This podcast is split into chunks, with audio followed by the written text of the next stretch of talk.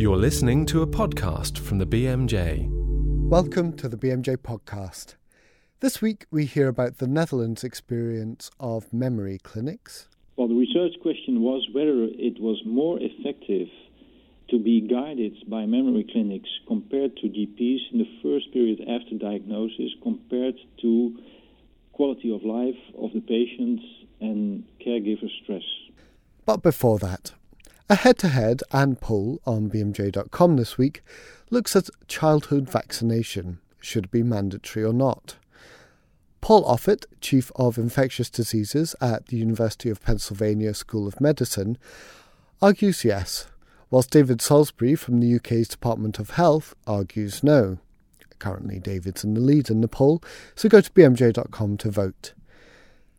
Paul Offit is no stranger to the vaccine debate He's also written a book, Deadly Choices How the Anti Vaccine Movement Threatens Us All, which is a potted history of vaccine scares through the years. Earlier, I caught up with him to ask him a little bit more about it. Paul, it was striking in your book the similarity to how various different vaccine scares over the years have played out. I think they play out similarly. You could even go back as far as just as I do in the book, just the first smallpox vaccine and fears that it would turn people into cows, or at least that they would develop cow-like features. And I think at the heart of it is is the notion that vaccines are mandated, that we ask people to get them, or else they have to pay some sort of societal price, whether it's a fine or that they don't get to go to the school they want to go to, or they don't get the job that they want that's what seems to push people more than anything is that they're required to do it. And I mean, looking at those parallels and seeing how they play out, and the same story seems to happen over again. You know, there's a sort of speculative paper, um, quite often a doctor involved, and it leads to a bit of a, a media thing. Do you think public health or vaccination people kind of failed to learn the lessons? Yeah, I think they they did learn the lesson at some level. In, in other words, when the pertussis vaccine scare emerged in the early 1980s, it took 10 years to do the epidemiological studies that, that addressed the question, meaning look at, at hundreds of thousands of children who either did or didn't get the whooping cough vaccine to see whether there was an increased risk of permanent brain damage. And there wasn't. But it took, it took a long time to do those studies. Uh, when, when Andrew Wakefield's publication came out into the Lancet, those studies were begun almost immediately. I mean, there were a number of studies that were done and done quickly. Probably the most um, influential of which, which and the quickest of which was Brent Taylor's study, ironically also out of the uh, the Royal Free Hospital. I mean, I was an infectious disease fellow in the early 1980s. I remember the pertussis scare, uh, and the, the sense among the the academic or, or medical community was this is silly. Whooping cough itself doesn't cause permanent brain damage. Why would you know a a, a killed whooping cough or Bordetella pertussis bacteria do that? I mean, it doesn't make any biological sense, so therefore it's silly and it was kind of dismissed. But you know, but it got gained tremendous steam. I think the anti-vaccine movement in America, you know, gained tremendous ground there because they knew how to appeal to people's fears, especially through that movie DPT Vaccine Roulette.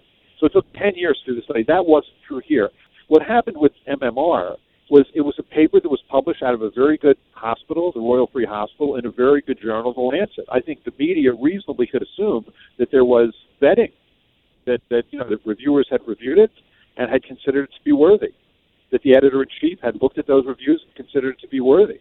In, in a sense, I, I don't blame the media. I, I could understand where they would think there must be something to this, or else why would it be published? The minute that happened, it was very hard to unring the bell. Of course.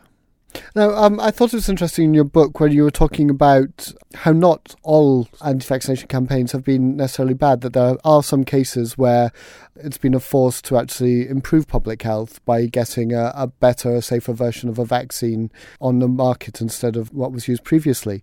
Um, what do you think is the sort of difference between them? Just at first glance, it looks like the, the media furor wasn't the same around these actual cases so you're right. I mean, I think there is a role for consumerism in vaccines. I think the public can ask for, in fact, demand safer vaccines. I think that's f- fine. I think that's fair. And, and the, the example that I use in the book is John Salamone, whose son suffered permanent harm from the oral polio vaccine. His point of view was, hey, there's a, there's a different vaccine. There's an inactivated polio vaccine. It's been used in other countries to eliminate polio from those countries, specifically Scandinavian countries. Why didn't I know about this? How come my doctor didn't tell me about this? And why, frankly, don't we use this that vaccine here? Those were all perfectly reasonable questions because they were based in science, as distinct from, for example, those who said you need to make a safer whooping cough vaccine because this whooping cough vaccine causes permanent brain damage. Well, it didn't cause permanent brain damage. Or you need to make a safer MMR vaccine or separate the MMR vaccines because that vaccine causes autism when it wasn't true. I mean, those aren't vaccine safety activists because their contention isn't based in science.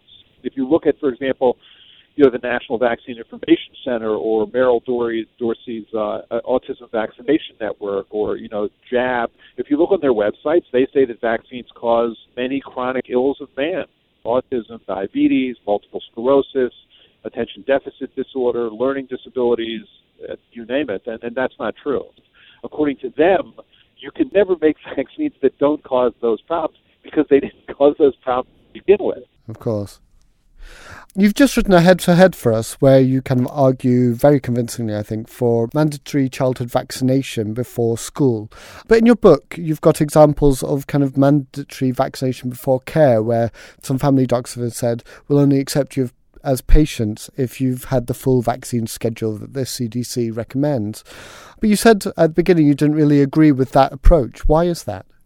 I, I don't think there's an easy answer to this. Um, in many ways, I think the doctor is put in a lose-lose situation. On the one hand, if the doctor says, "Okay, I'll do the best I can. I'll, I'll play it your way. You know, we'll space out or delay or separate or withhold vaccines. I'll just do the best I can to get you the vaccines you need." Realizing that when you do that, you are putting a child at unnecessary risk.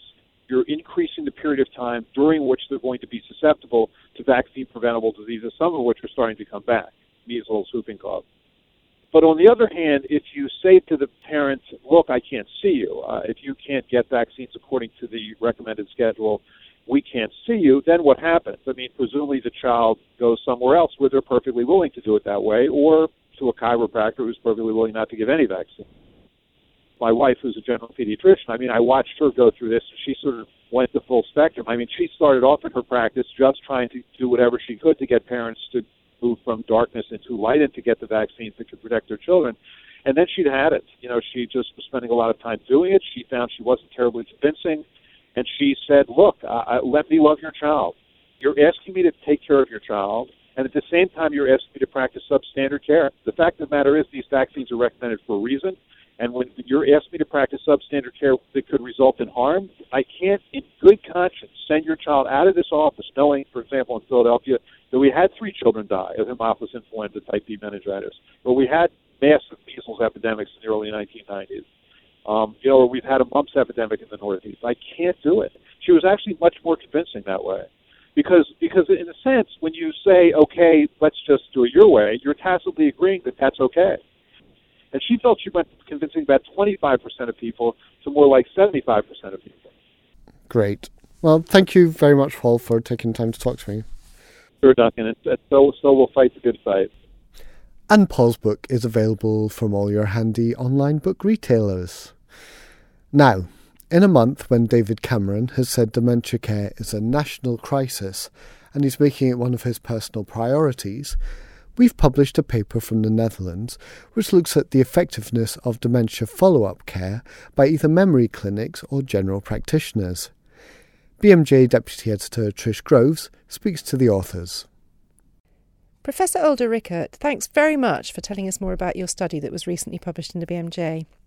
It's about memory clinics for people with dementia, and it'd be really helpful to know what sort of pathway someone newly diagnosed with dementia in the Netherlands would be expected to follow.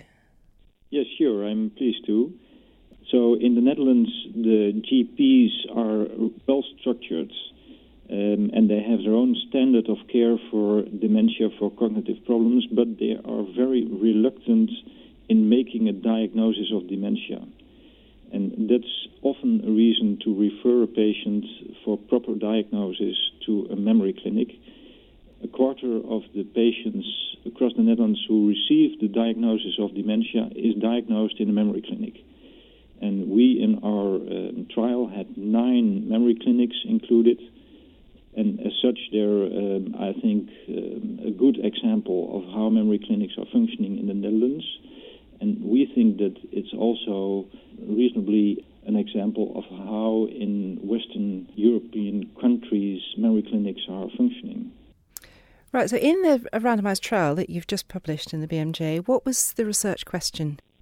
Well, the research question was whether it was more effective to be guided by memory clinics compared to GPs in the first period after diagnosis compared to quality of life of the patients and caregiver stress. So it was it was very down to earth and pragmatic and very close to real life. Yeah, we were very much interested whether it was really beneficial for patients and caregivers to visit a memory clinic, not just from the perspective of, let's say, quality of care from a medical point of view, because we were just at the point for uh, decision making do we get memory clinics all over the country to get everybody into a memory clinic? So that was the reason to, to make uh, a research proposal to fuel the policymakers and also to add a cost effectiveness part. So, can you tell us what the patients randomised to the different parts of the trial actually were offered in terms of care and treatment? So, uh, first of all, in the memory clinics, what did the participants get there? Yeah, that's a very good question. What is the intervention, in fact, in the study, and what's the comparison? Well, the intervention um, is based on the National Guideline on Dementia Care, which is a medical specialist guideline and in it, there's a part of, let's say, the, the drug treatment of dementia and the dementia subtypes, and also there's a part of the non-pharmacological treatments. So they were offered both sides of treatment of dementia, specified to the dementia type, and also um, added, of course, there was the educational parts to get the information, the instruction for patients and caregivers to, to get proper guidance. And the GPs received, in fact, an instruction that the patients were randomized and that they were taking part in the study, and they were um, suggested to just give their regular care according to the GP standard of care.